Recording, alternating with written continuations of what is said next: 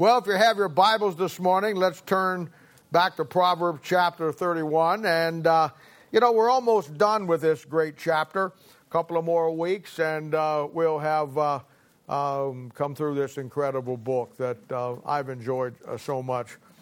And, um, you know, and, and we know now that uh, what we have here is an inside look at God's mind through the book of Proverbs. Uh, somebody said one time that the book of Ecclesiastes represents the mind of the Spirit, and it does, because if you go to the first chapter, it talks about the Spirit of God going in that circular pattern. They also said that the Song of Solomon is the mind of the Lord Jesus Christ, and it certainly is, because you can see there how he looks at you and me and how we should look at him. But they all said that the book of Proverbs is the mind of God. And boy, that no truer statement was ever made. Now, when you go through this book and, you know, you have God's opinion on everything that's going to formulate itself into some kind of issue of life, everything that you and I need now to be able to identify a situation, deal with a situation, or fix a situation uh, is now laid out in that book of just understanding how God looks at it and what his opinion is of it. We've talked about it many, not many times, how that in the book of Isaiah, chapter 55, uh, the Bible makes it clear that, that we don't think like God thinks, that He on another thinking plane than we are. And that's part of the transformation process when you get saved of washing out the way we think of things normally and then seeing God's standpoint, from God's standpoint, everything in life. That is what the Bible calls understanding. And uh, here at Old Paths Baptist Church, this, my goal is to help you get that for those of you that want it. And, uh, you know, it's all built around, as I said, getting the wisdom and understanding of God, which the pattern for that is found in Proverbs chapter 2, there in the first five verses. We covered that many, many, many, many times ago uh, when we went through the early chapters. And, you know, on us not being a foolish individual when it comes to the things of God, but rather a wise son. And we've talked repeatedly how the, book of Proverbs is, it, it talks about a wise man and a foolish man. The wise man is someone who gets God's understanding, the foolish man is someone who simply does not. And in Proverbs chapter 31, you know, we can see the mind of Christ as to the work that he has for us. And, and, that's really where we've been focusing in this great chapter. Our theme verse for this chapter was a verse out of Philippians chapter 1, verse 6, which talks about that uh, God at salvation has begun a good work in us and will perform it unto the day of Jesus Christ. And that's where we're all at today if you're saved. You're somewhere in that process. And uh, once you get saved, some things begin to automatically change in your life. And then you have to pick that up and continue that by adding to your faith, as Paul talks about the great things that need to be added. And, uh, you know, uh, and it's a thing where when we look at this great chapter, we see what it will take to really serve the Lord. We see what it will cost for you and I to really serve the Lord and every detail is laid out for us to clearly see uh, what needs to be done in our own life. You know, I, I never. I never talk about these things of really giving God your all, uh, giving Him your everything, and not think of how many of God's people will simply never do that. And, uh, you know, scenarios in the Bible, as you learn the Bible and the Bible becomes everything that you use in dealing with life and looking at it, you're going to see that the scenarios in the Bible really add to uh, a dimension of your life when you have to encounter a situation or deal with a situation or you just hear of a situation. You know, all through my ministry, I've, you know, dealt with parents that had children that didn't do what they needed to do, you know, wayward kids. And every time you deal with that, no matter who it is, it doesn't matter, the scenario comes to mind of the prodigal son. What a great story that is and unfolding. And it really shows, it's one of the most incredible stories in the Bible. And that's what these scenarios do. You find yourself in a scenario or a situation and the scenario fits it, that scenario will give you almost everything you need to know about how it happened what do you do with it now that it has happened? And, and, and, and how to go forward in the situation. You know, I, I, I've been to many funerals where it was probably a pretty accurate statement that the person that died was not a believer, not saved. You know, and I, I again, I, you know, I, you go to those and, you know, you, you hear the preacher get up and try to, you know, make the guy or the gal sound like, you know, that they were really something special and, and how God, we're all the children of God and God loves everybody and all this stuff, you know. And yet, uh, the scenario that comes into my mind, and I think about it all the time when I hear a situation or I see a situation, is Luke chapter 16, uh, the rich man in hell. And I, the verse, part of that verse, that in hell he lifted up his eyes in, in, in torment. You know, and I, and I think of scenarios like that that fit the people. I think, you know, the scenario of Mary and Martha. You know, Mary and Martha basically fundamentally lay out the two types of Christians you have Mary, who you always find her at the feet of the Lord Jesus. She uses her own hair to wipe his feet with the precious oil that she buys. She's a picture of, of, of many of God's people, male and female, who really, when you find them, they're always at the feet of Jesus. Then you have Martha, and, uh, and uh, you know, she's always in the middle of everything. Martha is cumbered about with all kinds of stuff. Martha wants, she's the kind of Christian who wants everybody to see what she's doing.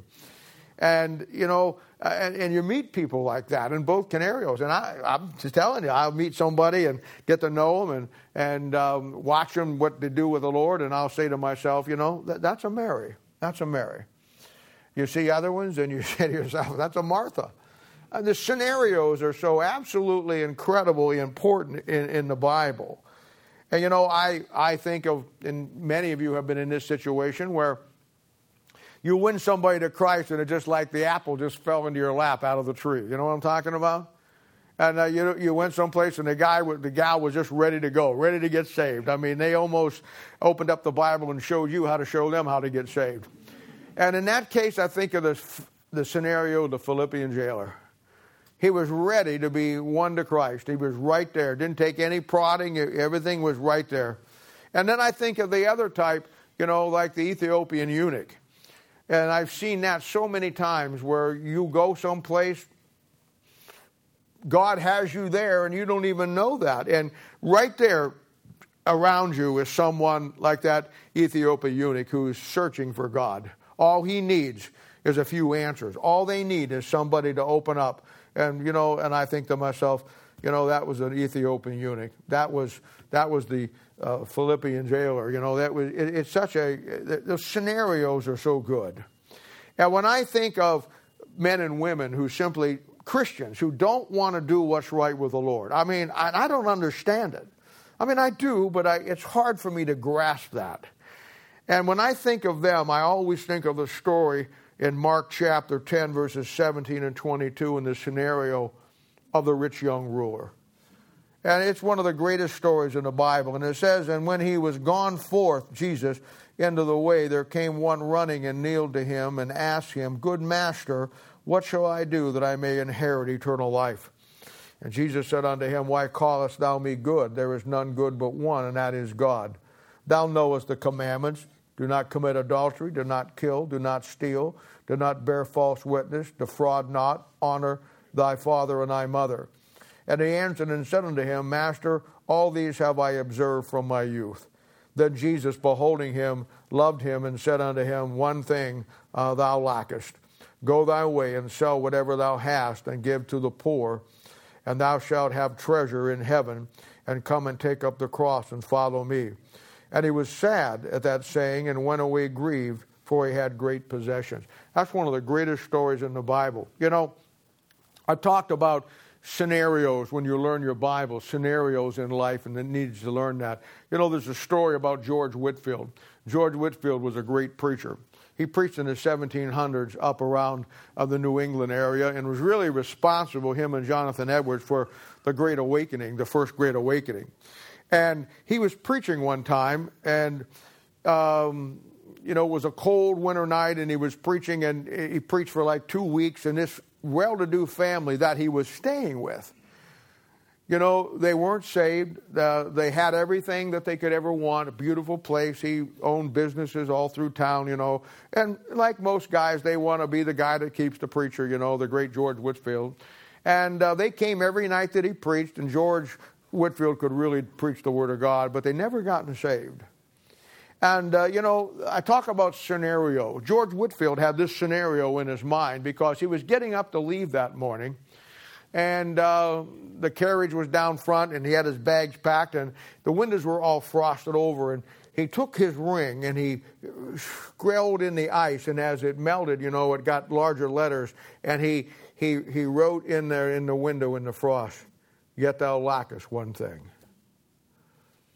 The lady a couple hours later came up to clean the room and make up the room and called her husband up her husband come running up the stairs and there on that window now the heat from the room had made the, the letters a lot bigger and it stood they said there yet thou lackest one thing. Both those people got on their knees and got saved right there at that point in time. And you know what? George Whitefield had a scenario in his mind. He saw people that fit into the very scenario who had everything. They had, they had everything they wanted, and they went to church. But they kept George Whitefield, gave money to the church, were prominent in the community.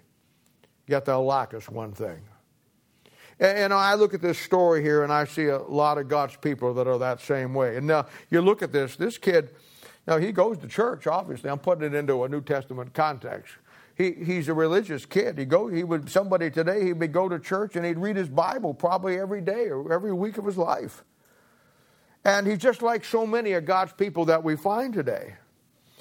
And you know, he, he, he asks, What must I do to inherit eternal life? He wants to do something for God. This guy is moral, he keeps the law, and he wants to follow the Lord. And the Lord looks at him and he says, You know what? And I love this. The Bible says that the Lord beheld him and loved him. You know, God will love you even when you don't love him. Amen. And even when you don't love him like you should love him, he'll love you every bit the way he should love us. Now, if that don't make you love him, I, I don't know what in this world ever will. And the Bible says he saw this guy who wanted to follow him, wanted to be like him, but he knew that the kid wasn't going to do it, but yet he still loved him. And he says, okay. He says, he says, you lack one thing. And the kid says, what is that? And he says, all those great possessions that you have, all those things that you've invested your life in that in eternity are never going to make a difference. You go get rid of all that, and you sell all that, and then you come and follow me. And the Bible says he was grieved in his heart and went away sorrowful because he had many possessions. And, you know, I, I look at that and I think to myself, you know, the Lord will always, the Lord, will always test you with the very things that you love more than Him. And it's an incredible thing. You know, I look at this young guy here, and the first thing that pops out to me, like so many of God's people, he wants to follow Christ. He's obviously heard about everything that Christ has done and he wants to follow him. And hey, he's got 95, 96, 98% of it right on the money, but he still lacked one thing. You see, possessions, loving things in this world more than God will always obscure your faith. Because when times get tough in the ministry, you'll have a tendency to to run back to everything that is good that you have. And so that's why, in a spiritual sense, you got to give it all away if you really want to keep it, because in your life as a Christian, then there's no going back to anything because you don't have it anymore.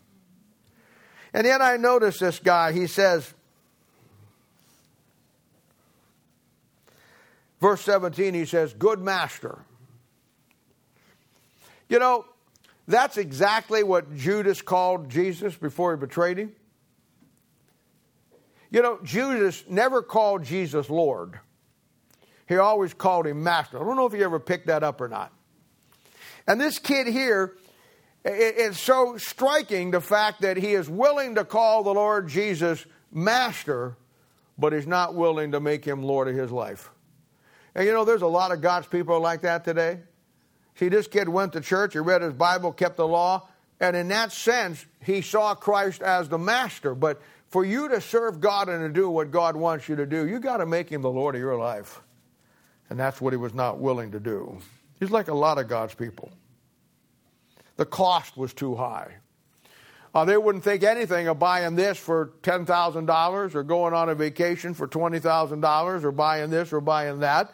Uh, they wouldn't think anything wrong. The cost, if you really want something, and this is the true statement, if you really want something, the cost will never be that high that you won't work to get it.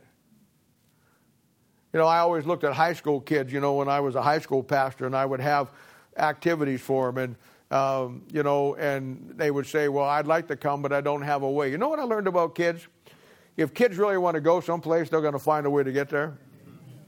If you gave them free tickets to the uh, Schmucks concert or whatever the case may be, you know, the three dog night with a broken leg or something like that, and but they had to find their own way, they would get down there. People find a way to do what they really want to do. It's just human nature. Uh, and it's a thing where you know, the cost was too great.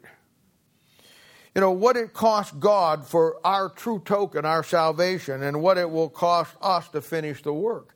And that's really the issue with this kid. He looked at all that God had for him and he wanted it, but he looked what he had here, and what he had to give up wasn't worth giving up to get what he really thought he wanted to have. Luke chapter 14, verse 28 says, For which of you, intending to build a tower, setteth not down first and counteth the cost, whether he have sufficient to finish it? You know, I think that's the probably the number one problem in the Laodicean church age today. I think that preaching is so lame and pastors are so inept and churches are so out of touch with reality that they make Christianity uh, you know, such an easy thing. Now, I get it. Getting, sal- getting saved is the easiest thing on the planet. But I want to tell you something. After you get saved, serving the life of serving God is not going to be the easiest thing you ever did in life. I'm just telling you. And I think that so many pastors, for whatever reason, and there's probably a number of reasons, they want to make salvation so sweet and so simple and so pure, which it is. But they never prepare the people for the cost that comes after you get saved. Hey, there was a cost involved for you to get saved. And there'll be a cost to you for serving Him after you do get saved. And most people look at it and they just say, too much. Notice he says here, building a tower. That'd be the Tower of David in the Old Testament, which we've talked about many, many times. The cost of building your tower, you know, is just too high for what somebody wants to do. And you know, in, in 2 Corinthians chapter 4, verses 1 and 2, talking about serving the Lord and the ministry and all that God has for us. You know, you have a great defining passage of, of, of, of a, what a minister should be and what his ministry should be. And he says in 2 Corinthians chapter 4, verse 1, he says, Therefore, seeing we have this ministry, there it is. Therefore, seeing we have this ministry, as we have received mercy, you got saved, I got saved, we faint not. Don't quit. You got a ministry, you see it and you understand it. You got God's mercy, you got saved. Now, when it comes to the ministry, you don't faint. All right, what do you do? He says in the rest of verse 1 But have renounced the hidden things of dishonesty, not walking in craftiness, nor handling the word of God deceitfully. Three things plague Christianity today and plague God's people dishonesty, craftiness, and handling the Word of God deceitfully. Amen. And those where Christianity is at today. And he says, Your ministry shouldn't be that. And then he gets into verse 2. Here it is, but by manifestation of truth, commending ourselves to every man's conscience in the sight of God. Now you see the inner details of all that we saw in our study in Proverbs chapter 31 with this virtuous woman. We saw all this unfolding itself in these two key areas uh, that a minister and a ministry has to have. First, it is manifestation of truth. That's just simply preaching the truth. Don't have any hidden agendas in your preaching. you don't preach sermons so people will give money. you, if you preach the Word of God, the people will give you all the money you need. But we don't preach the Word of God today. We preach about giving money or doing this and doing that. uh, I knew a pastor one time, and this shows you the dishonesty. I knew a pastor one time that put his church into a situation where he wanted to buy this property because he thought that the, the, and told the people that it was going to be they were going to need it someday. Well, it, it, they wouldn't have needed it for at least 120 years the way the church was going. but he committed to buy this property, and then he proceeded to beat the people up to pay for it. He would do things like have the kids in the elementary bring in pennies. Now he knows the pennies couldn't pay for this property. But they bagged up the pennies and then had the kids come down at the end of the service after his preaching about this and lay the pennies on the altar that the kids were really, really on board with him. And then you can know where you can go with that. Your kids sacrificed all they had to bring their pennies. Now, what do you, that's the way it worked. You know the next thing he did? He asked every family to donate a $1,000. And, uh, You know, he even went to the bank and set it up that if you didn't have the money, the bank would lend you the money, give the money to the church, and then you'd pay the bank. That's the way they do it too. And then he put a board up in front of the church with everybody's name on it in the church and hallelujah, brother, praise the Lord. He identified all the families that gave $1,000. And by doing that, he identified all the families that didn't give $1,000. See how it works? Uh, my philosophy is this if God orders it, then God pays for it. Amen. I saw churches this week.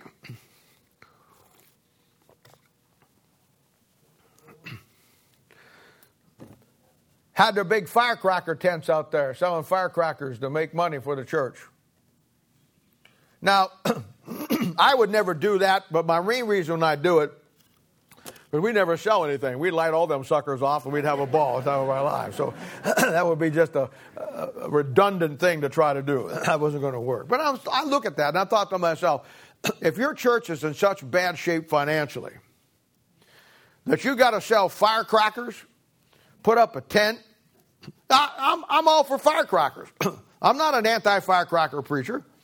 In fact, in my preaching, I can be quite a firecracker if you just light my fuse. But it's a thing where I, am thinking to myself, I don't get it. I, I, I manifest, let, you, you, you let the Bible lay itself out to you first, rightly dividing the word of truth, and then you rightly lay it out to the people God has given you.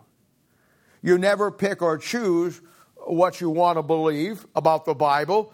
But then also, you never pick and choose what you want to preach about the Bible because you have your own agenda that you want to accomplish. You preach the whole counsel of God. When I come through Proverbs, don't you know? You say you keep taking your glasses off. Yeah, but that, that adds to the message. You know, it's like. See, now you think you're going to get something. You're not, but you think you're going to get something. But, you know, I, I, I look at that and I think to myself, you know, uh, you just got to preach everything that God gives you. And I know coming through the book of Proverbs, I knew going in on a Sunday morning there was going to be some things that I was going to preach on that probably were going to not be eh, popular with people. I mean, there's a lot of things in Proverbs, and you start getting into the Bible, that Bible starts getting into you. It's like I tell you all the time the Bible is the only book in the world, when you start reading it, it starts reading you. And I knew, I would think, I would say, I would think, well, this person over here, or that family here, or this person here, this, you know, it might be an issue for them. And you know what? I would say, I don't know what to tell you. It's in the text. That's where I'm at. I'm not going to sidestep it. I'm not going to conveniently forget verse 14 and then just say, oh, oops, I forgot it, and then move on. No, no. You preach the Bible. You don't get sarcastic about it. You don't get, you don't get angry about it. You don't get to the place where you get vindictive about it. You just simply preach the Bible. It's called manifestation of truth. And if there's anything, I, I don't know what your spiritual condition is this morning, but I'll tell you, for all of us, the thing that we need in the world that we live in and where you're at in this world is truth. because everything else is, is phony and not real. And then the second thing, commend ourselves to every man's conscience. We should, we who teach the Word of God, we who lay out the Word of God, whether it's me as a pastor or you discipling somebody or working with somebody, to the best that you can, to the best of your ability, you need to live the examples of what you're preaching. Uh, you, you, never ask your people, as a pastor, you never ask your people to do something you're not willing to do yourself. And You're not all, you're there in the middle of it. In the military, the great leaders, the great commanders, the great platoon sergeants, the great lieutenants, the captains, they had a saying, you know, that they were the first boots on the ground and the last boots off. And of course, you lead by, in Christianity, you lead by example, not by position. You don't ask somebody to follow you because, well, I'm a Christian and I've been in this church, or you follow me because I'm the pastor. You lead by example. And that's where the Bible says, commending ourselves to every man's conscience. Let him see who you really are. Most pastors are so guarded, they have a wall around them that you'll never penetrate and you'll never get to know them. You have to call them pastor all the time, and you have to be, you know, like when you walk up to them, you got to look down because you know they're they're up there with God. You know that is so phony. You know what? I'm just like you. I have the same struggles that you have. I have the same issues in my life that you have in yours. I'm no better than you. And the bottom line is, whether we like it or not, we are all in this cesspool called the world together. And, uh, you know, it's just the way that it is. And then you take care of your people. You realize how special they are to you. Guy asked me one time, he says, putting the Bible aside, putting everything else aside, what is the number one thing that I should do as a pastor? You know, forget teaching the Bible, I know that and all this, but in a practical sense, what is the number one thing I should do? And I didn't even hesitate. And I said, The number one thing you need to do is you need to make your people feel that they're special. Because they are. And they'll be special to you, but only because they're special to God and you represent Him, so they better be special to you.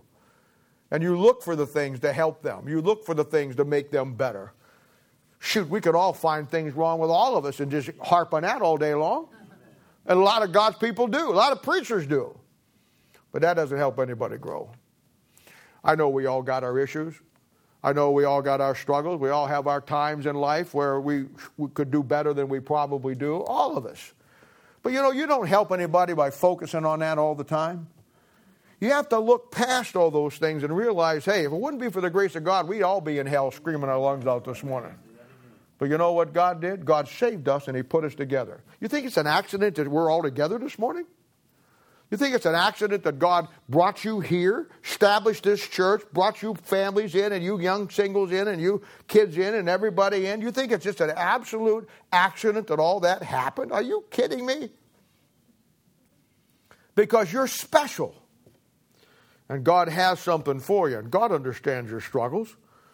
He looks past your struggles. He wants to help. Now, you may never get past yours, but He will move around yours to help you be everything that you want to be. That's what a leader does. That's what manifestation of truth and commending yourself to every man's conscience. You tell them, I am no better than you. And you know what? I know you're in a hole and I know you're in a mess, and I can't necessarily throw you a rope and make your mess go away. But I'll tell you what I will do. I'll climb down in that hole with you and I'll help you climb out. That's what you got to do. That's the ministry. And as I showed you last week, the New Testament will be revealed through the Old Testament.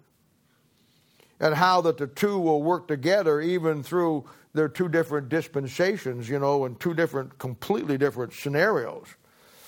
And how Proverbs 31 will be, uh, you know, an inside look at, at what our attitude of heart should be when it comes to serving God. Not like this rich young ruler but understanding that we counted the cost. We're going to make him Lord of our lives, and we're going to do what he wants us to do.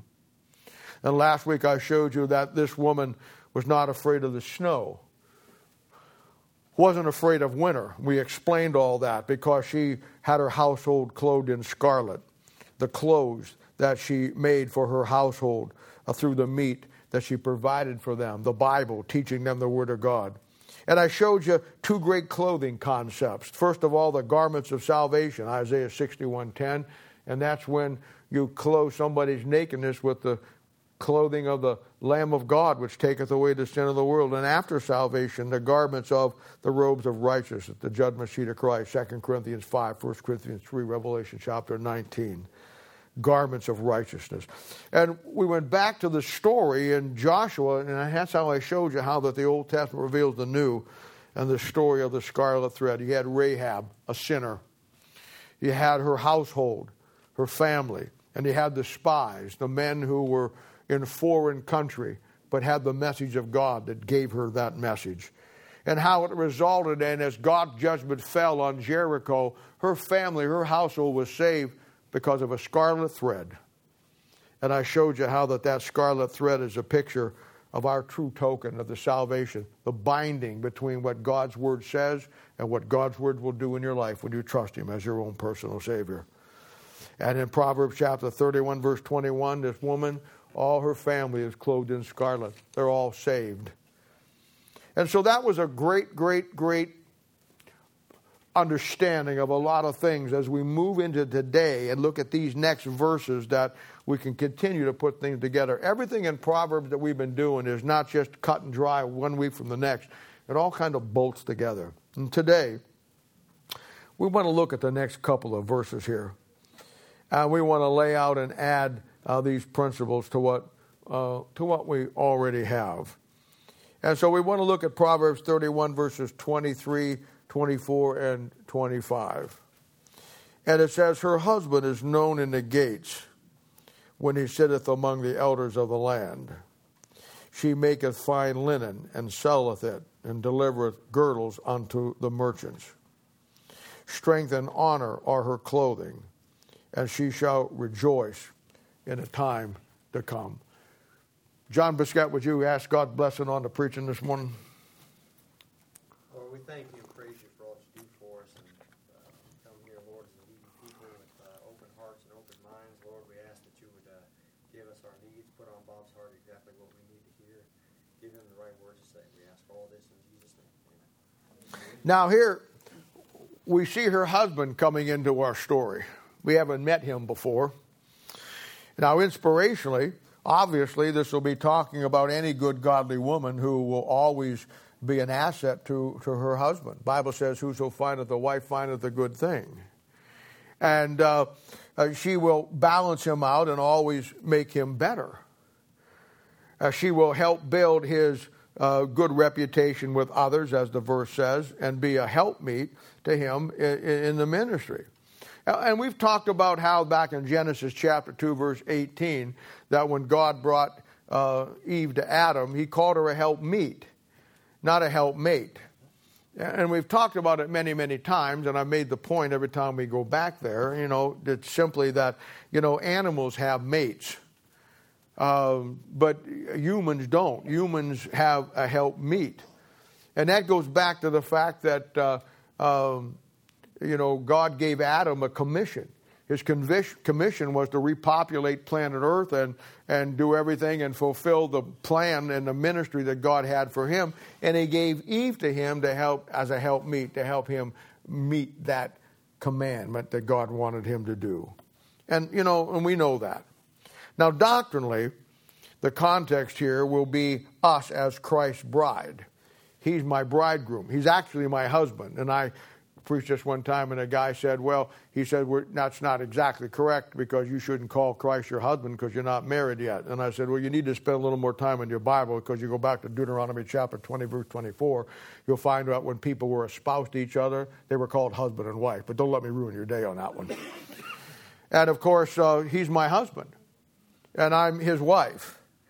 And, uh, and when we do the work of Proverbs chapter 21, it gives Christ a good reputation in our city. And here is the gate. And the gate in the Old Testament was where all the action was. It's where the elders met. It's where they saw people coming in and going out. It's where, uh, it's where everything was happening. And, uh, you know, and, and that's when you have a relationship with Christ and you do the work and you do it biblically and do it right, then, you know, you bring a good reputation uh, to Him.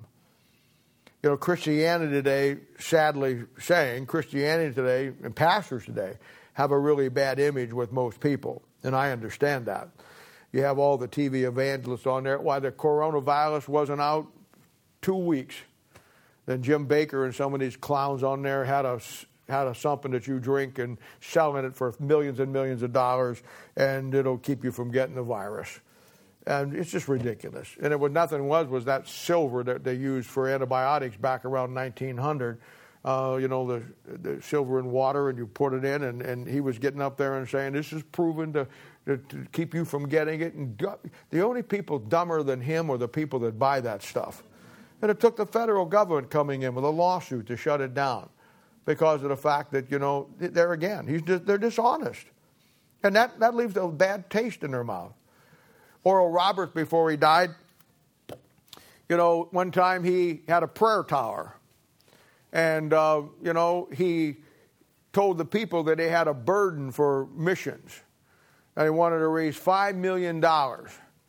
And he felt like the only way that he could do it was to go up into this prayer tower, and he was not going to come down and he was not going to eat till God's people made that money come in so the world could know Christ as their own personal Savior.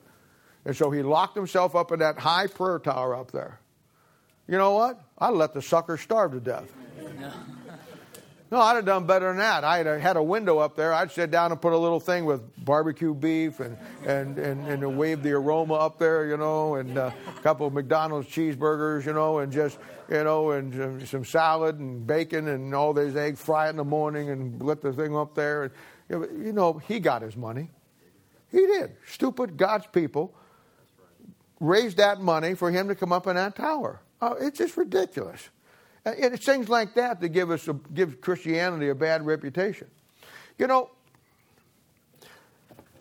the world, in most cases, the world is not as stupid as God's people. And they're lost. You know, the common man in this country, the common ordinary man, works a hard job, makes the salt of any economy in any nation. You know, the common man knows better how to fix and run this country than the people running it do but nobody listens to us. And of course, uh, you know, he went up in that prayer tower, you know, and, and feigned like he was, you know, and people just said, oh, we can't let Oral Roberts die. Sure, you can.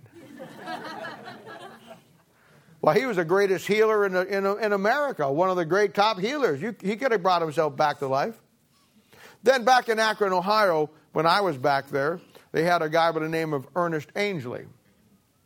He just died a couple of years ago. He'd been around a long time. And Ernest Angley, he would bring people down in his, he was a charismatic, and he would bring people down and uh, cast demons out of him. That was his big deal. And he was on television every Sunday morning, and they'd bring people down there, and he'd, they'd stand up there and he'd say, Come out! And he'd hit them with his hand, knock them on the ground, and then usher them off, and now they were healed. And people saw through that. You know, when his wife died, his wife's name was Angel. And he made a prophecy that God was going to bring his wife back from the dead because they believed in all the sign gifts. Now, this you're not going to think this is true, but it is absolutely true. On her grave, they put a big golden angel. And he ran, yes, telephone lines down into her casket with a telephone in there for that when God finally brought her back to life, she could order out. or, order out of there or whatever. You're laughing at that. I am. It was. You, you say I would like to go and see that. Well, it's the only one with telephone lines running down into the tombstone. Absolutely true. And you know what? The world looks at that. The world sees that. And, and, and you know that it's goofy. But you know what the real problem is? We all get painted with that brush. Yeah. I had a lady one time, and I worked hard on her. Her and her husband, they're, they're nice people, but they're lost as can be. And she was a school teacher, and she's she's got her own way of thinking about things. And finally, she asked me if I could get her a Bible because she wanted to read the Bible. So I thought I'd make a little breakthrough with her. But I would see her up, see him up the fitness center, and we would get talking, you know. And she knew I was a pastor, and I, she says, "Oh, what denomination?" I said I was Baptist, and she went, "Oh, oh Baptist, crazy Baptist." See, we get painted with the whole brush. And it's a thing where that's because of Christianity. And, and that's why a lot of these guys, honestly, took Baptist off their name and became a neo evangelical. What they think is duh is a non denominational when it's not. But they didn't want to be associated because many Baptists have a bad rap around people because they get clobbered with everything. And I get it. I do. I understand that. I mean, you have all the TV evangelists, you have all the goofy charismatic and the phonies, you have the mega churches pastor that all they ever ask for is money, and you got the Baptist. I mean, they're strewed in legalism, the stupid ideas that are all contrary to the Bible, and, and get up there and say some of the stupidest stuff, and they put you in a little box as a Christian where they you talk about, you know, somebody being in slavery. You ain't seen slavery till you've seen most Baptist churches.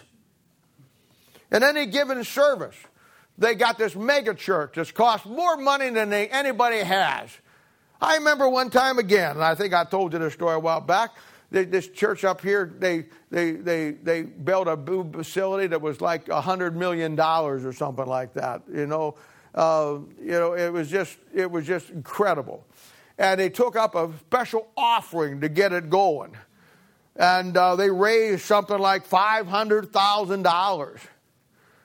And uh, I was over at a friend's house, and he, he, knew I was a pastor, and he, he and you know, and, and, they like to play out their big buildings and all that, and against what we have here. There's people that won't come to church in a place like this because it doesn't look like a church. I don't want it to look like a church. I want it to look like what it is, a bomb shelter. We had we had radiation things up there, signs a while back, where where the food was stored. I don't know what happened to them. You know, if you go to these big mega churches and a tornado comes, they're all die. Down here, we're all safe. We wouldn't even know what happens. Blow the top off, we just keep on going. It'd be kind of like, can I tell the story about you driving in and getting hitting a deer? And uh, Carolyn told me that they were driving in coming from Utah, and a, a deer ran out. They were going about 80 miles an hour, and the deer ran out in front of them and totaled their car. But the funny part was you had just put me preaching on in Job. And uh, I'm preaching away in Job, you know, and they're driving down the road, and that's probably why you didn't see the deer, you know. And the deer comes smashing into them. She says the airbags came out, the, the car smoke, gas system all over the place, and all that thing. And she says, all the chaos, are you okay? Are you okay? And she says, through it all, Bob just kept preaching out of the book of Job.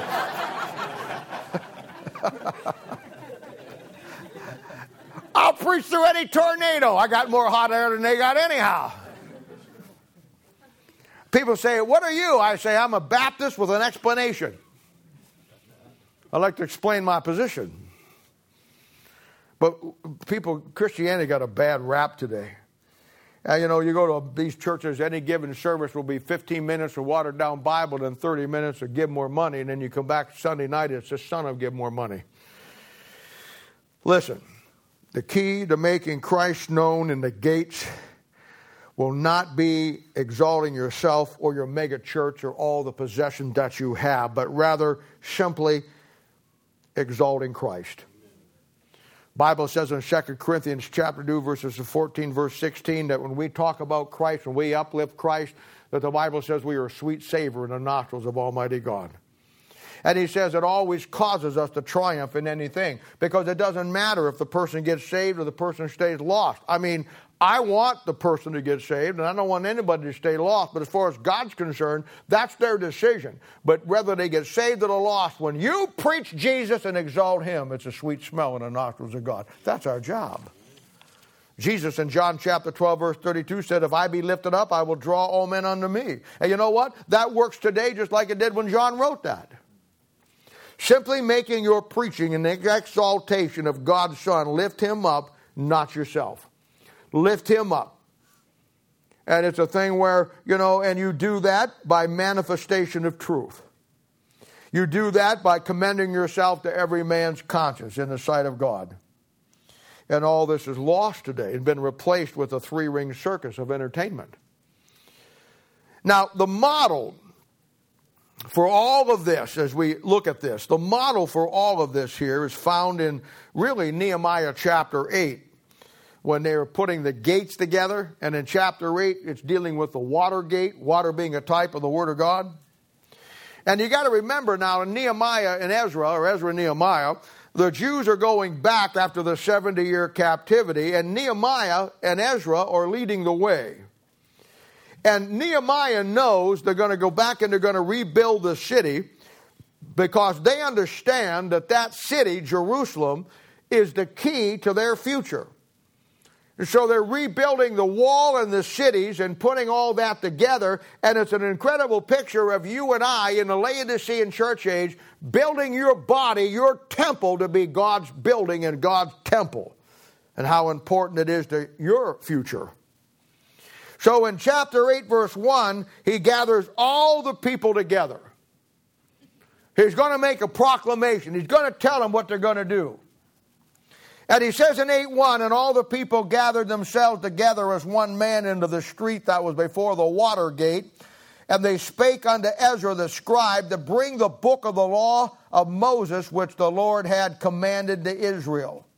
Now they get everybody together and they bring the word of God there. And then in verse 4 says that Nehemiah and Ezra, they make a pulpit of wood. And he stands up in front of those people, puts the Word of God on that pulpit of wood, and declares unto them what the Word of God says. Now, you probably don't know this, but for the last 300 and 400 years, this is why every Baptist church that was worth its salt had the pulpit right in the middle of the church. Because they wanted everybody to know that the central concept and the central idea in this church was the preaching of the Word of God. You go to a Methodist church, it'll be on the side. A Lutheran church, it'll be on the side. You go to many evangelical churches, they don't even have one. And you go to a Catholic church, it's, it's, they're, they're all over the place.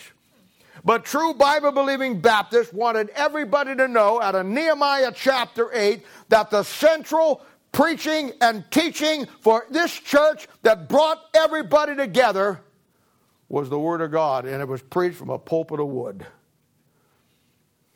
preaching of Christ, exalting Him, needs to take center stage in all of our lives, but also in this church.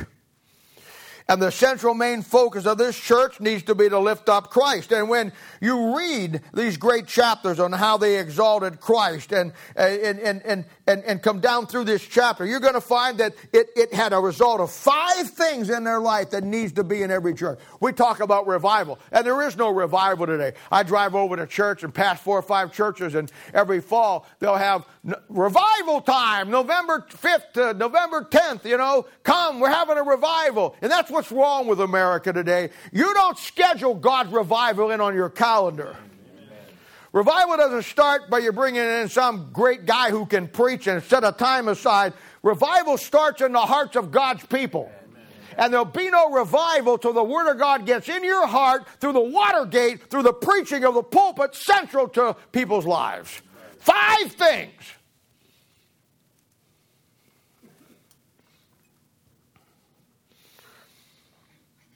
The five first thing he says in verse 8, they read the Word of God distinctly and gave the sense. And they helped people to understand the book, the Word of God. And the first thing you see, and in everybody there, the Bible became number one. It was the most important thing that they had. It wasn't a program. It wasn't something that they did. It wasn't their athletic program. It wasn't that they had a great five star restaurant or a gymnasium. The central thing was that everybody, everybody, the Word of God distinctly and gave the sense. They laid it out doctrinally, historically, and inspirationally. And it says that they caused people, the older ones helped the younger ones figure out the Word of God. Second thing, verse 3. and everybody read the book from morning till midday. And all the people paid attention to the Word of God. Morning, what a long service that is.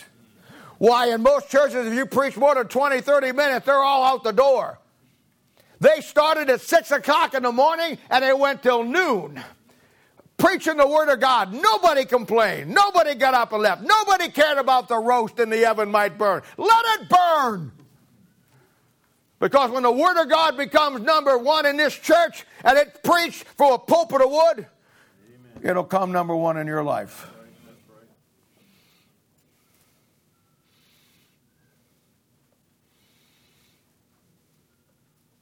And all the people paid attention to the Word of God. I'm on my iPhone during the service. I just got a text. I love you too. no, they paid attention. They weren't looking around, wondering their watch, wondering how hot it is in here, what time is it, how when is he going to be done. They paid attention. You know why? Because when the Word of God becomes number one, it really becomes number one. The third thing, verse 1. We already saw this one. There was no division among the people. They gathered together as one man. You see, nothing, when the Word of God is number one in your church and your life and your ministry, then nothing gets between God's people. Now, there will be things that try to get between you. It isn't the fact that the Bible eradicates the problems that people have that may give you issues. It's the fact that the Word of God eradicates the fact that you don't let those problems grow legs and you deal with it biblically and you solve the problems. Psalms 133, verse 1 How pleasant it is for the brethren to, go, to, to dwell together in unity. And a fourth thing,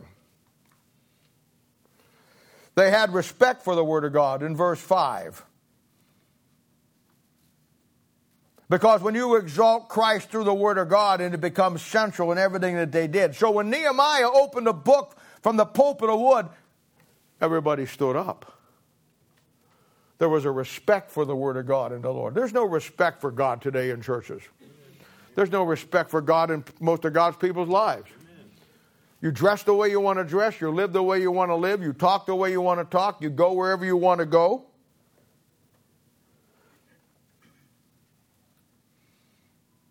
The Bible was central. There wasn't any praise bands. There wasn't any, uh, you know, there wasn't any, uh, any, uh, all the activities or any, uh, uh, any singers or anything that uh, praise singers or worship singers. It was just a book and the pulpit of wood being declared to people. And they started early in the morning and went to noon, and everybody paid attention. And when he opened the book, everybody stood up. And the fifth thing, verse 9. And Nehemiah, which is, uh, is the uh, uh, uh, and Ezra the priest, the scribe, and the Levites that taught the people, said unto all the people, This day is holy unto the Lord your God. Mourn not nor weep. For all the people wept when they heard the words of the law. See, that's the effect when you love the book. That's the effect that it has on you. It touches your heart they were weeping because of the book was open. Now, they've been out of fellowship and, in captivity for seven years, so they finally come back. And now they're getting back to where they should have been with the Word of God in their life. And it's such an impact in their life that it brings tears to their eyes. And yet, we today, we watch so many things on television and waste our tears on so many TV shows and movies where things happen and people die and love relationships break up, and none of it's true. They're all sitting along a pool someplace drinking a cocktail with millions of dollars in the bank. We waste our emotions on things that don't count. And there's people around you, there's things around you, there's things that God did for you that want to do with you that never penetrate into your heart. And they loved the Word of God because it lifted up the one who was the author of their salvation, their true token. And that's the model for every church on this planet. That's the model for revival. That's the model for Christians. It's not to lift up your mega church or your programs, but from a pulpit of wood, central to the people. Lift up Christ and let Him draw the people in through the preaching, not the sideshow of selling snake oil. Amen. And today in Christianity, with all the cable TV and the YouTube and uh, you know the internet and the telecommunications and the ability to transmit the gospel around the world and satellite communications and and the printing material, laser printing and printing the Bible and tracts and Christian material and all the modern day's ability we are getting done less today than they got in the book of Acts when they had nothing but the Holy Spirit of God. Because all the things you see today in Christianity, all the bells and the whistles do not replace the Holy Spirit of God, the pulpit of wood, the central preaching of the Word of God, and exalting and lifting up Christ. Now look at verse 24. she maketh fine linen and selleth it and delivereth girdles unto the merchants. Now here she's likened to a business that makes clothes and then delivers them to the merchants to be, uh, you know, to be sold and distributed then to the world. She's looking here as a, as a retailer. Uh, she's like the ship from afar, verse 14, we saw uh, with the fine linen, which is the righteousness of the saints. And so it says here that she, she maketh clothes, and we've seen the clothes that she makes, the fine linen. And then it says about the fact that uh, girdles. Now, this isn't girdles like you think, uh, and maybe you don't even know this. When I grew up as a young kid, a lot of women wore girdles. My mother wore a girdle. I don't even think they make girdles anymore. But I, I want to tell you, this is not the girdle like you're, you're thinking. this is not the girdle that you'd put on that when you weigh 200 pounds, suddenly you look 80 pounds. That's a big girdle, oh, I tell you. it's talking about, in our context here, if you remember, it's talking about not girdles like somebody would use, but in the context, the girding your loins with truth. That kind of girdle. We saw it in Ephesians chapter 6, verse 14. We looked at it in verse 17. The gird your loins with truth and strength. And of course, that's, the, that's what this woman does. That's what she produces. She produces strength, and she produces fine linen, and she produces loins girt about with truth. And what verse 24 is saying that she, through her preaching and manifesting of truth, has brought a respect and honor to her husband Christ, uh, and they exalt him. They exalt him because they see the change in their life. You know, the thing that will bring people to Christ more than anything else on this planet. You can pass out tracts, you can preach all day long, you can do whatever you want to do, but you know the number one thing that will really bring somebody to Christ that you're close to? The change in your life. That'll do more than all the tracts and all the texts and all the sermons and all the cassettes and all the CDs you could ever muster up to give them. Because they can listen to all that and see all that and deny it. But it's hard to deny when somebody's life changes for the Lord.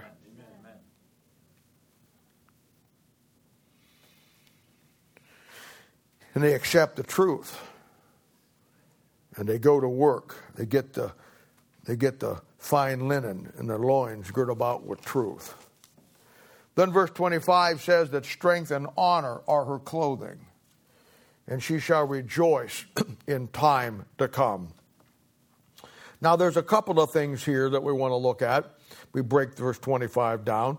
First one is strength and honor are her clothing. See, the end result of our labor of love for God is to make clothes for ourselves, our household, and then the needy and that'll be our strength. We saw a while back in Hebrews chapter 5, verse 14, that when you start teaching the Word of God, the Word of God exercises your senses and gives you discernment, and it makes you strong. Nobody ever got strong in the Lord by getting saved and just sitting. You get strong by getting saved and then serving. Let God take what you do. He says, I can do all things through Christ which strengtheneth me. In all the new Bibles, it's I can do all things through Christ who strengtheneth me. And of course, that is a mistranslation completely. It's not God who comes down and strengthens you. You don't get saved and then pay your dues, and then at some point, the big dump truck in heaven is going to back up with spiritual dust, and the roof's going to be pulled off some night and sprinkled while you're cozily sleeping in your bed. That's not how it works. I can do all things through Christ which strengtheneth me. It's the things that you do for Christ that strengthen you. And that's the key. That's the key. Philippians 1 6. He began a good work in you and performed it unto the day of Jesus Christ. And you are to have strength and honor as your clothing. Why? Because you take the Word of God when you got saved, your true token. And then you take it and you give it to others. And through that exercising of your senses, God takes what you do, the which, I can do all things, the which, and strengthens you. And through that work, through the strength of our hands, we will exalt Him.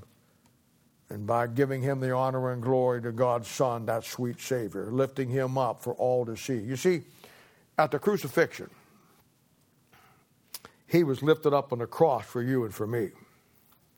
Now, in this life, I need to lift Him up for all the world to see through me. Not through the Bible, not through my message. Your message means nothing if you don't live it to the best of your ability. And you see, at Calvary, he was lifted up on the cross for you and for me. Now, I need to lift him up for all the world to see, but it has to come through me to them. And then it says, She shall rejoice in a time to come. And there's two things here. Now, we saw that she's not afraid of the snow and the winter, not going to get to her. And the Bible says that she rejoices in a time to come. And that first one we want to look at will be your household in the context, your family, your kids growing up and standing by your side in ministries, family teams, and to do the fulfillment of God's plan uh, of evangelism to the world. Proverbs 23 24 says, The father of the righteous shall greatly rejoice, and he that begetteth a wise son shall have joy of him. And so the first rejoicing has to do with you got your family by your side. You're saved, they're saved, clothed in scarlet, they're all ministering together. They're not out in the world someplace, they're with you, by your side, ministering the Word of God with you. There's rejoicing in that. Then the second rejoicing will be our rejoicing at the judgment seat of Christ. The day we get 2 John chapter 1 verse 8 our full reward. But you got to be careful because there's people who want to take that from you. And that's why he says you want to and look at the context of 2 John. he's telling you to be careful because there's people out there who want to keep you from getting a full reward. The idea of standing before God and rejoicing that you overcome the world and you did the work and you fought a good fight. Revelation chapter 4, verse 10, we talked about this before. It's the idea of casting your crown before God's throne. But in many cases, a lot of God's people won't be able to do that because Revelation chapter 3, verse 11, they never heeded the warning and some man took their crown. You know, in our hymnals there, there's, there's an old song that never sung much anymore, but it's a song that's a great concept of Revelation chapter 4, verses 10 and 11. It's on page 418 in your hymnal. And it's a great song that's been sung for many, many, many, many years, but it's kind of been lost in the shuffle today with all the praise bands and all the flashing lights and all the music and all the contemporary stuff. This great song's been lost in the pages of that old hymnal, which simply says the name of the song, Must I Go In Empty Handed? It's a reference to the judgment seat of Christ, the day where each of us, all down through the history of the church, 2,000 plus years, one at a time, will take the crowns, and there's five of them in the Bible that a child of God can get. And most of God's people couldn't find these five crowns if their life depended on them, much less have them at the judgment seat of Christ. Are you kidding me? You don't even know where they're at. You couldn't lay them out if your life depended on it. Laying those at his feet and giving back to him all that he has done through you the good works to the one who was our true token. And the verse says, Must I go and empty handed? Thus my Redeemer meet. Not one day of service give him. Lay no trophy at his feet.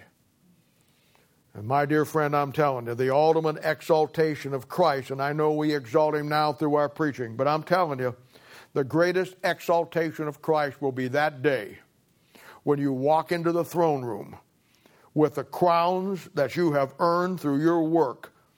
And everybody understands that you wouldn't be there or have done the work and you finished his work, so they're not really your crowns. And you know what you do? You walk over and you lay those crowns at his feet the ultimate exaltation of Christ before the assembly family of God. You see, you don't strive for the ministry. The mastery of 2 Timothy chapter 2 verse 5 says, you don't strive down here to get a crown and go through all that you go through for yourself. And if that's what you think you do and why you do it, man, you're, in, you're, you're you're on the wrong road. You don't strive for the masteries, do the ministry, put up with what you put up with to get a crown for yourself. I mean, honestly, you're going to go to heaven, you got a glorified body. What's a dinky little crown going to do for you?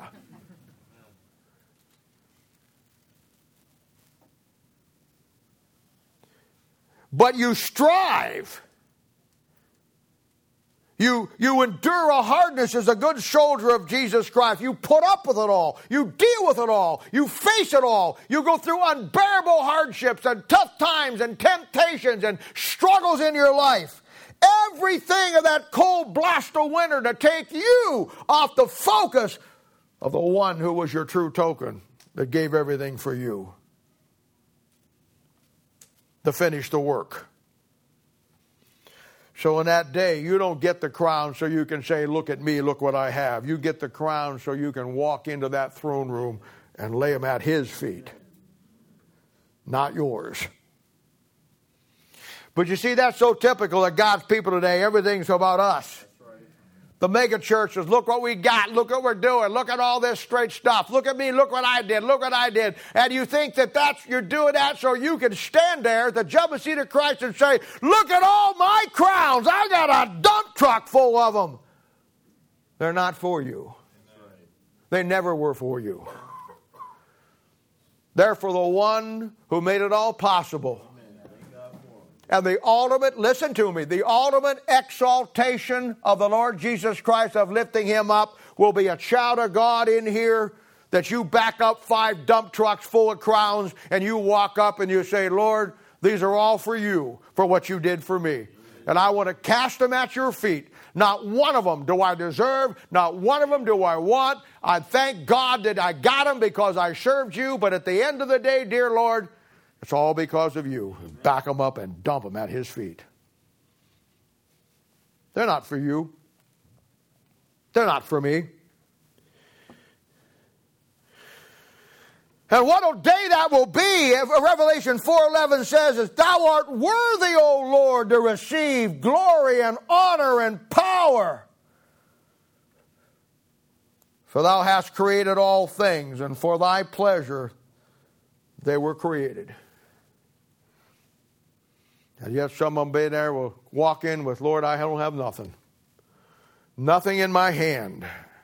And a great song will ring down through the annals and the hallway of heaven. Oh, must I go in empty handed?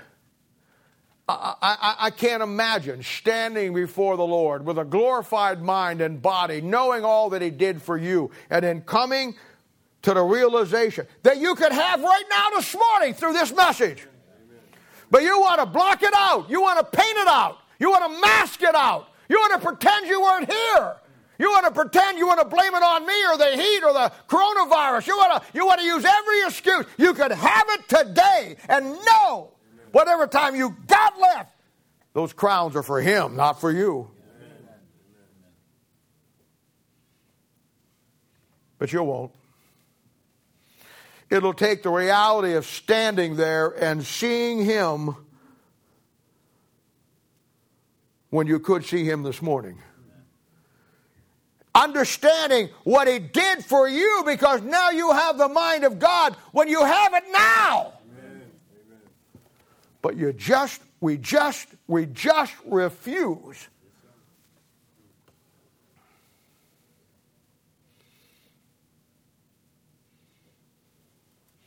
We exalt and lift him up now through our preaching, through our church, and through our lives. But I'm telling you, folks, it's only a prelude to the final coming day of exalting him, our true token, with everything we've done for him. At the end of the day, it's all for him, all by him, and all goes back to him. And we just take what we have and lay at his feet and stand back and say, Yes, sir. Thank you for all you did for me. Not much, but I gave my life for you, and here it is. It's all because of what you did for me, Lord, and I love you. So take it for your honor and glory. Turn around to the assembled Christianity. He is worthy! Amen. He is worthy! That day's coming. Instead of worrying about should you wear a mask this morning, instead of worrying about should you social distance, and I'm not saying you shouldn't and should be careful, but don't let that override everything in your world that you forget about the day that's coming. Because no mask will hide you then. No social distancing will keep you from going in there empty handed. Oh, Proverbs 31. A couple more weeks, we'll be done. But there you see it today the honor, the glory, the strength of lifting him up, being everything to him, the pulpit, the Word of God, the central preaching, to bring together those five things in our lives that give us the true revival. You see, you don't have, shouldn't have, a church shouldn't have the program of revival. A church that preaches the Word of God should live in a state of revival because God's always doing something.